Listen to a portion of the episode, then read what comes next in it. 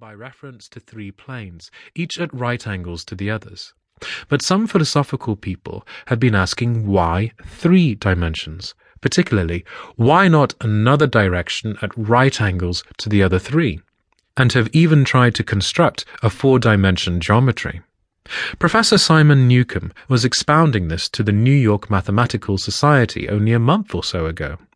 You know how on a flat surface, which has only two dimensions, we can represent a figure of a three dimensional solid. And similarly, they think that by models of three dimensions, they could represent one of four, if they could master the perspective of the thing. See? I think so, murmured the provincial mayor, and knitting his brows, he lapsed into an introspective state, his lips moving as one who repeats mystic words. Yes, I think I see it now, he said after some time, brightening in a quite transitory manner.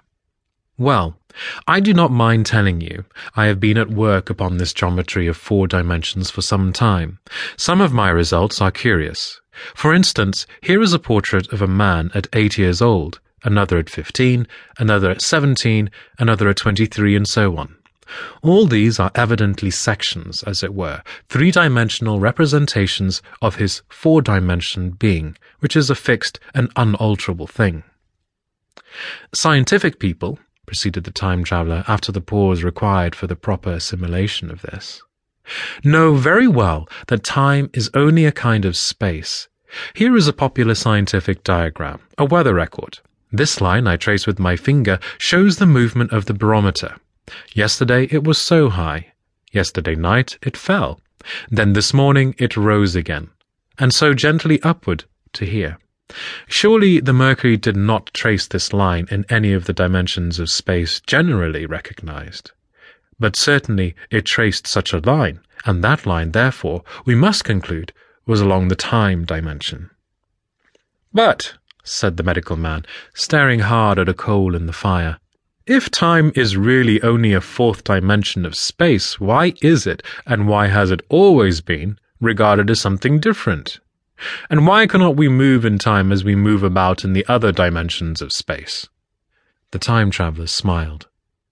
Are you sure we can move freely in space? Right and left we can go, backward and forward freely enough, and men have always done so. I admit we move freely in two dimensions, but how about up and down? Gravitation limits us there. Not exactly, said the medical man. There are balloons. But before the balloons, save for spasmodic jumping and the inequalities of the surface, man had no freedom of vertical movement. Still, they could move a little up and down, said the medical man. Easier, far easier down than up.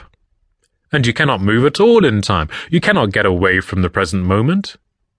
My dear sir, that is just where you are wrong. That is just where the whole world has gone wrong.